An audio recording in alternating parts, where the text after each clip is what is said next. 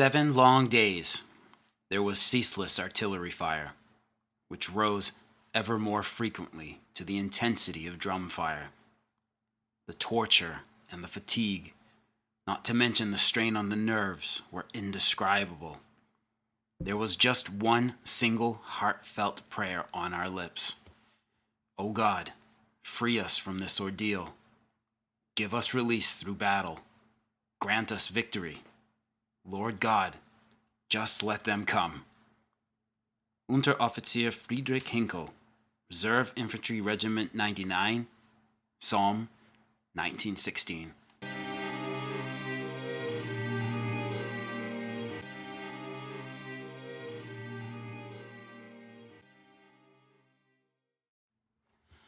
Hey folks, welcome to the Battles of the First World War Podcast, Episode four, Somme, the Stahlhelm, the Casque Adrian, and the Tin Hat, Part one. This episode is dedicated to the memory of United States Navy Petty Officer Second Class, Andrew J. Clement. Rest easy, my friend. You have left us far too soon.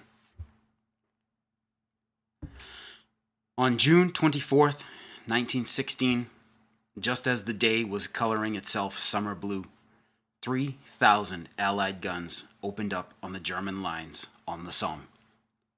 As the first shells howled their way down to earth, German soldiers threw themselves into their dugouts or whatever other shelter they could find. The bombardment was frightfully loud, and as the Germans caught their breath in their dugouts, twelve meters underground, the earth around them rumbled and rolled like a ship in a storm. Heavy shell impacts thudded strongly into the ground above the huddling men. In whatever light might be available in the dugouts, one would be able to see the men's faces tighten as dirt loosed itself from the roof with these impacts. Above ground, within minutes, a dust cloud tens of meters high obscured the German front-line trenches from view. From Gommecourt to Maricourt, fifteen hundred British guns pounded away at the enemy lines. From Maricourt to Chaulnes, fifteen hundred French guns did the same. The bombardment was of such a magnitude that in short order it could be heard in London. This massive unleashing of destructive firepower was the unmistakable sign that Britain's and France's industrial might were now fully mobilized for the war effort. The home front was now chained to the battlefront, as the economy was now focused on the war. Even if soldiers on leave complained that civilians acted as if they knew nothing of the war, all citizens of the warring nations now had their fates tied to that of the great bloodletting. From Gommecourt to Chaulnes, in the British and French lines and in the areas just behind them, fifty-five thousand infantrymen settled in for the four- or five-day wait set by the preparatory bombardment. Behind them were another one hundred thousand infantrymen, these being the follow-on forces once the first waves seized the Allies' initial objectives that were the German first and second positions. To clarify from our last episode, both the British and French were to capture the first and second positions of the defending Germans. The difference would be that the French army, having painfully learned its lessons, was now fully stocked with the heavy artillery it needed to crush the Boche trench lines and bury its defenders in their deep dugouts. The British Army, well, they didn't have what they needed to get the job done. So it's time we talk about the soldiers who are going to be fighting this battle. And I think we should begin with someone we haven't really discussed yet: the German soldier on the Somme front. In June of nineteen sixteen, most of the German soldiers on the Somme front had been stationed there since the front lines froze late in nineteen fourteen. These men, now huddling in their dugouts or in the fortified villages behind the trench lines as thousands upon thousands of shells pounded scooped and splattered the earth above and around them, belonged to the German Second Army. In command of the Zweite Armee was General Fritz von Below. We don't know much about him, as he died of illness just days after the war ended in November nineteen eighteen. He left nothing that could be put into a biography or a memoir. William Philpott's Bloody Victory describes him as a, quote, shadowy presence, end quote, who, quote, has not left much of a mark on history, end quote.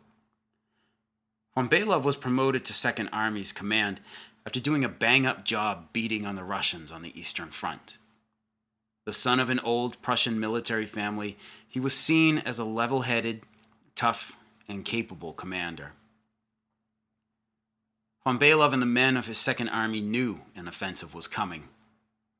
After Verdun had been started, it was obvious the Allies would strike back somewhere. From spring on, as the British and French amassed more and more men, shells, and other equipment behind the lines, while increasing aerial observation through aircraft and balloons, it was obvious the hammer blow would be coming in this area. Imperial German Army Commander General Erich von Falkenhayn believed the Somme buildup was a diversion. Seriously? He believed the real attack would be further north in the Arras area. Von Falkenhayn believed it so much that when von Below in late May and early June twice and very prudently asked for permission to launch a twenty kilometer wide preemptive attack to disrupt Allied plans, von Falkenhayn refused. So the men of the German Second Army didn't just sit down and say, well, okay, we tried. The Frontschwein, or the more locally based name, the Somme Kämpfer, or Somme Warrior, did not plan on sitting around and dying without an apocalyptic fight. By nineteen sixteen, the German army was probably the best one of all the Great War combatants in the field. It was by no means an unbeatable force. But the German soldier and his general showed such military aptitude that even if the Germans weren't winning, well, they weren't really losing either. Drawing on a tradition and obligation of military service starting at a young age, the German soldier had years of training in a way that his French, British, and Belgian counterparts just did not. With eighteen months into the war and casualties running into the millions, the German Reich was starting to cull ever more of the younger, older, and less fit men for the army to make up losses. But at this point in nineteen sixteen, it was a thoroughly professional force, arguably at the top of its game. The German soldier, led by professional N C Os and young, resourceful junior officers, was a highly motivated and determined fighter. He also had upper echelon leaders who sought to continuously learn best practices from past experiences, and then, here's the really innovative part, spread those lessons learned in memos that were sent to every other major command in the army. The German army wasn't perfect. As an aside, part of the reason for the defeat at the Marne in nineteen fourteen was because the commanders of the German First and Second Armies back then refused to let each other know their whereabouts. But for the most part, it had its collective scheisse together.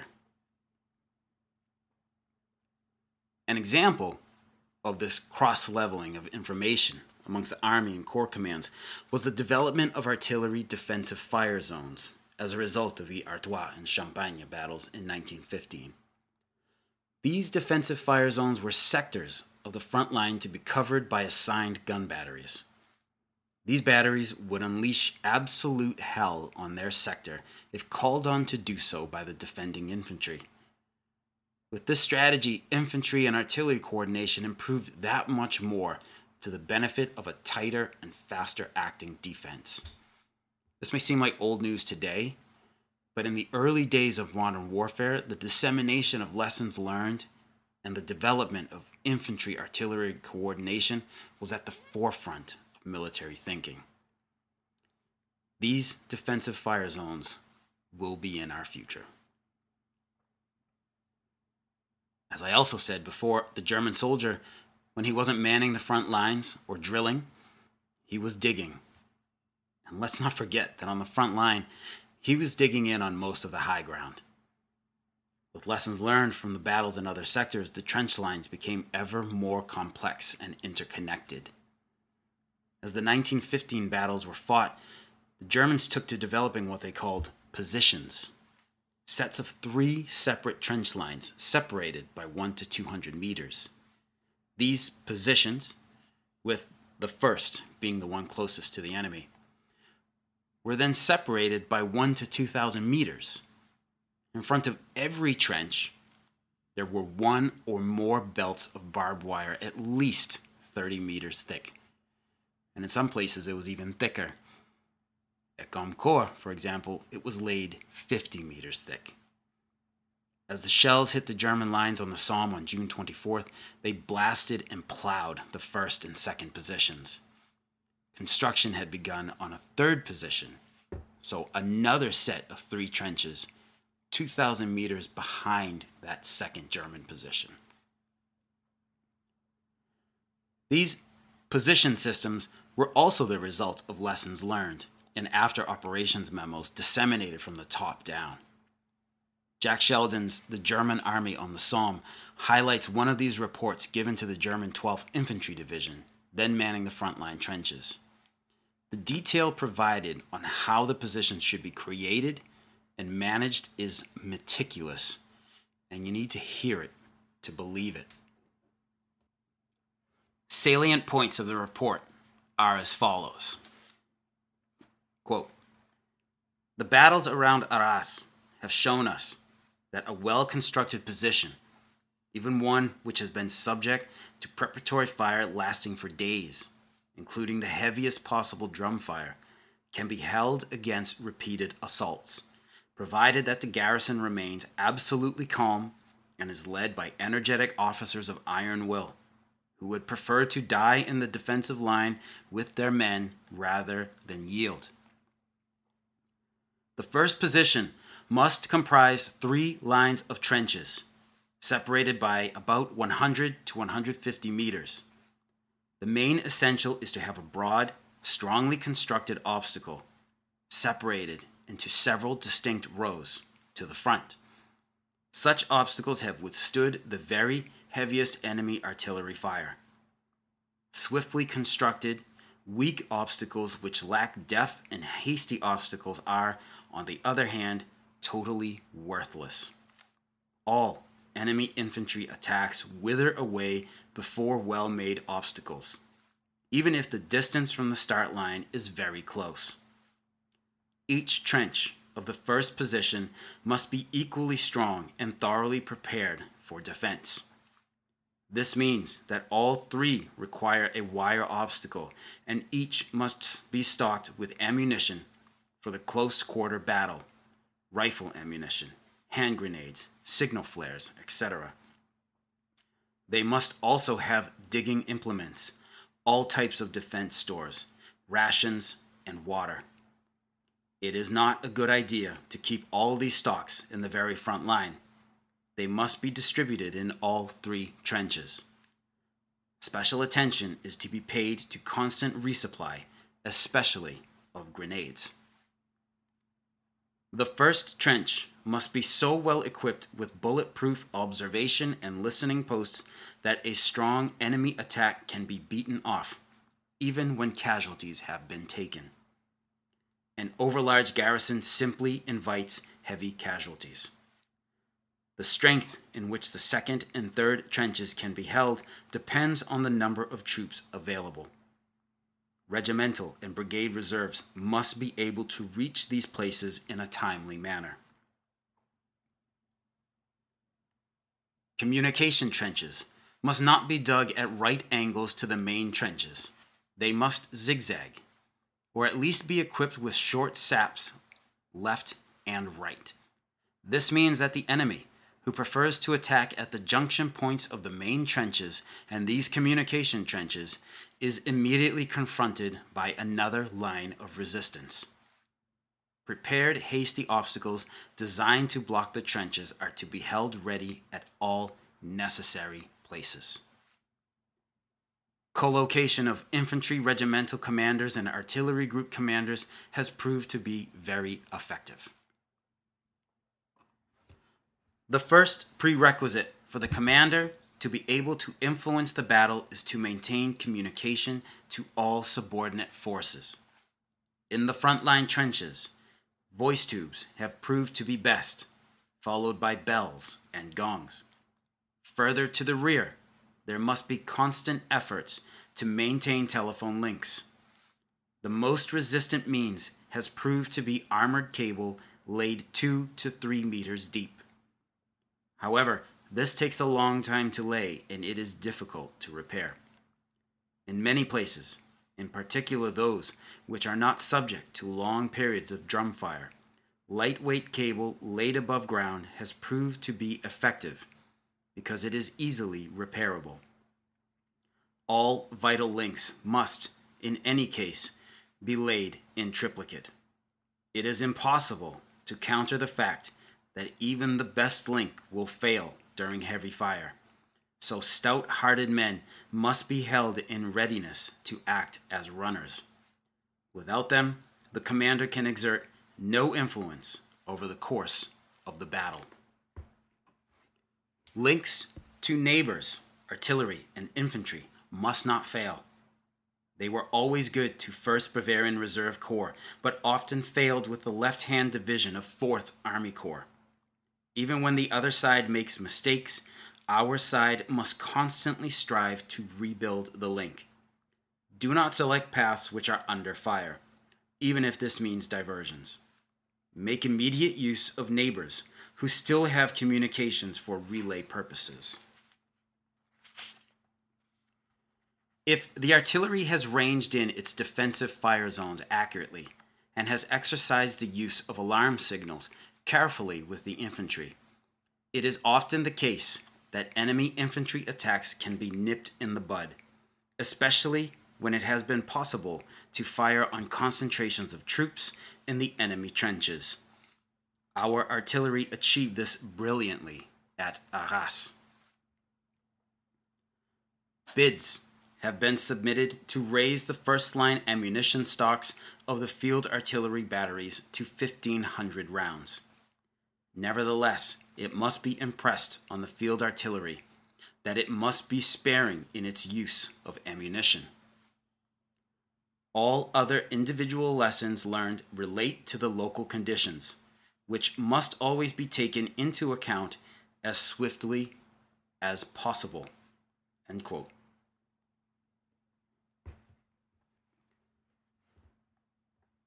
Trench lines were drawn out and planned by engineers.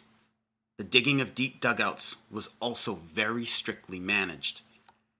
That stereotyped Prussian attention to detail was in full effect here, and it showed in other reports written after tough trench inspections.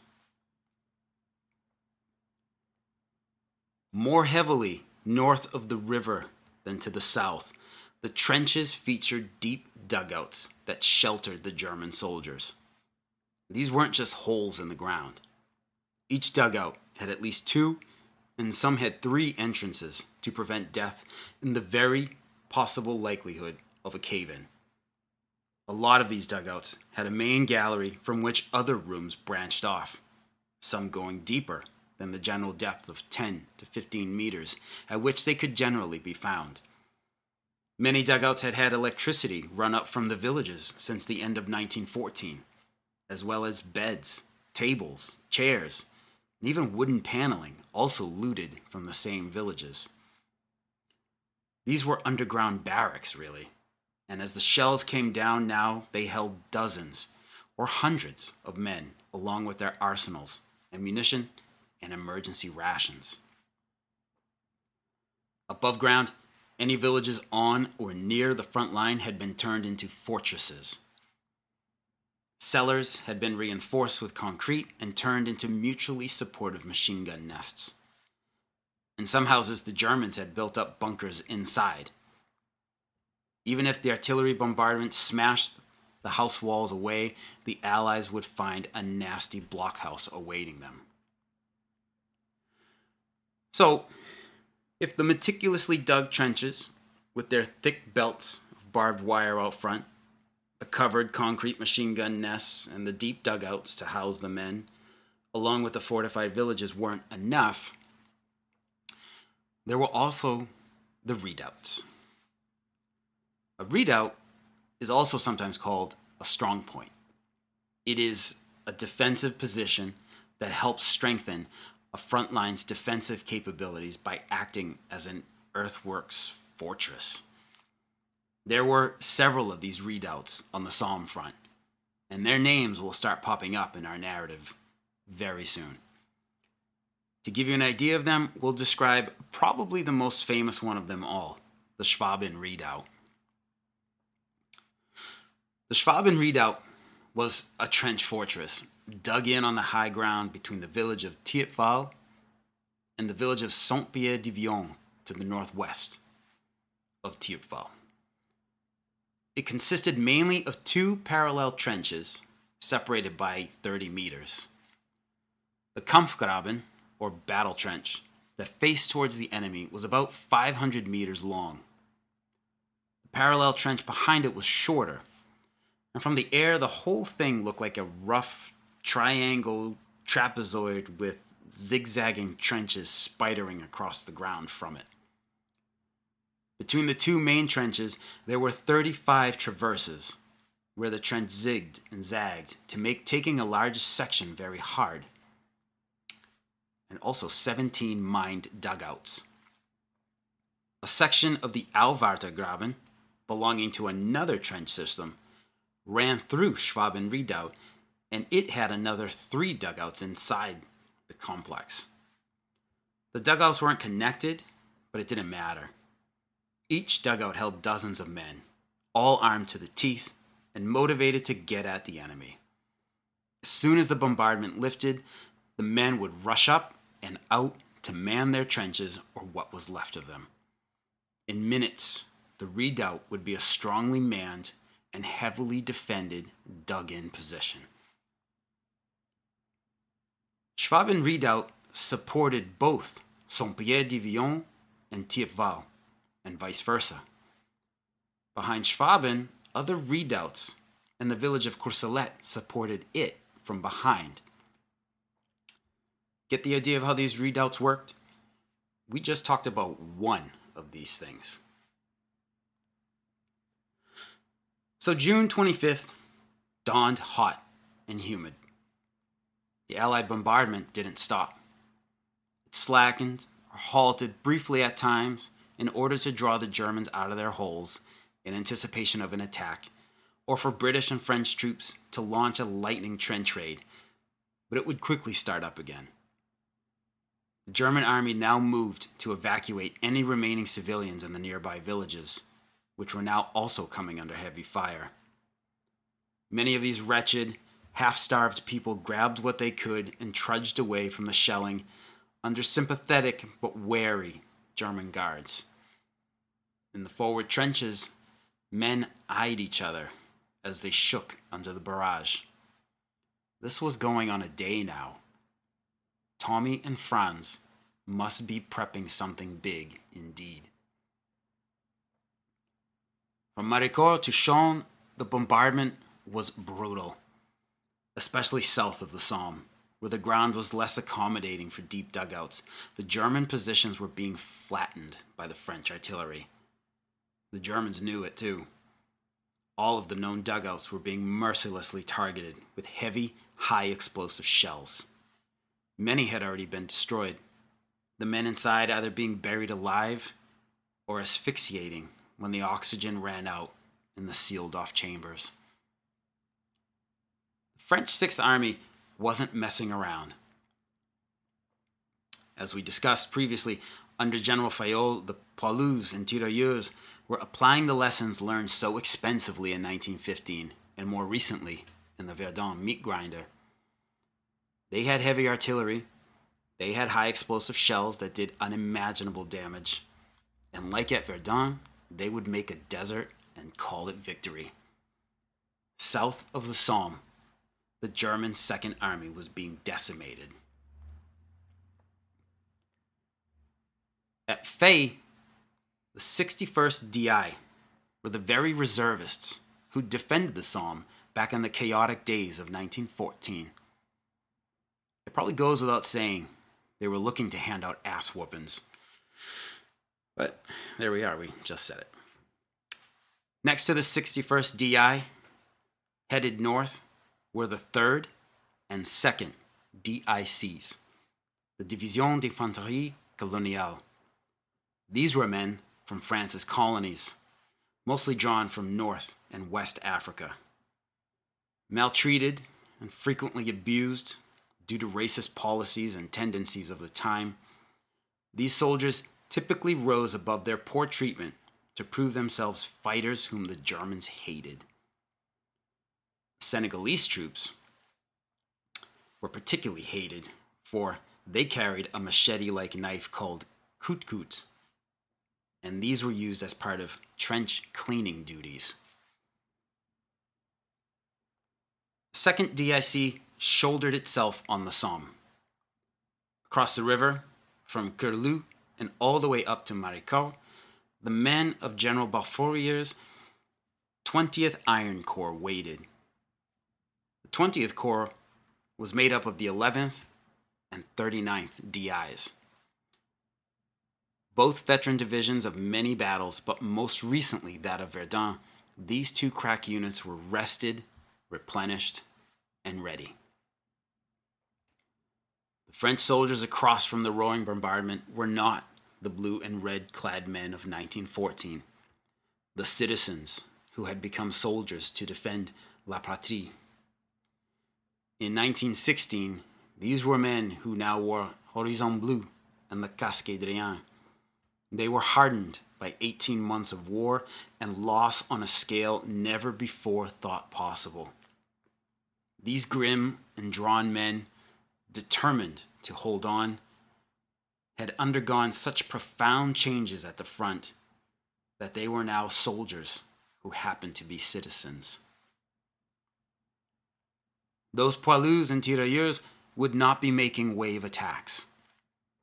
French infantry units were evolving into platoon-sized teams of highly specialized riflemen, machine gunners, and bombers, to use the British term for grenade throwers. These platoons now rushed forward, one covering while another moved, as the artillery laid down a creeping barrage that plastered the ground just in front of the infantry. At timed intervals, the artillery would lift and drop its shells forward, some fifty or one hundred meters, and the infantry teams would come behind it to wipe out any remaining Germans. These evolving infantry and infantry artillery tactics were being perfected at Verdun, and the French would put them to use on the Somme. The French army was battered and bruised, but like the Germans opposite them, in June nineteen sixteen, this army too was at the top of its game. All right, folks. So we're going to leave it there for now. I'll be following up shortly with part two, where we'll talk about the men of the British Expeditionary Force in nineteen sixteen as we prepare to enter the Battle of the Somme. If you have enjoyed the podcast so far, please consider reviewing it on iTunes. The more reviews, the more visible we are on iTunes, and the more discussion we can generate. Also, the podcast is on Twitter. Look us up at, at W W one podcast. I have avoided Twitter for years because I thought that as a grown man, I should not be tweeting. So I remain off the Twitter, but my podcast is on it, and that's okay. Anyhow, Twitter is an excellent resource for great information links, in the same way that Facebook is great for seeing all of your friends' very publicly posted political views. Mein Gott. So come follow us there. B F W W P tries to put up something every day. We're trying.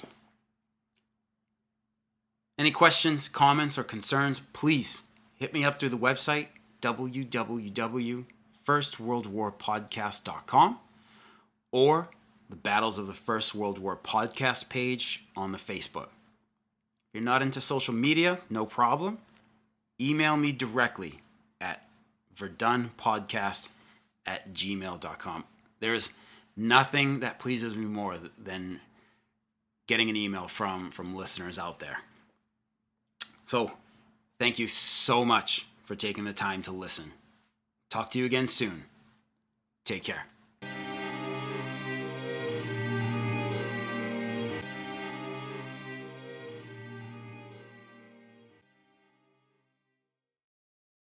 Has the winter season taken a toll on your tile, upholstery, carpet? Call Cyclone Cleaners, five seven zero, seven two six, six two zero zero. For all your carpet, upholstery, and ceramic tile cleaning needs, it's Cyclone Cleaners, also offering odor treatment and soil and stain guard. Choose the only cleaning company that supplies the water to clean your home and disposes of it when they are finished. Call Cyclone Cleaners to schedule your cleaning today, five seven zero, seven two six, six two zero zero.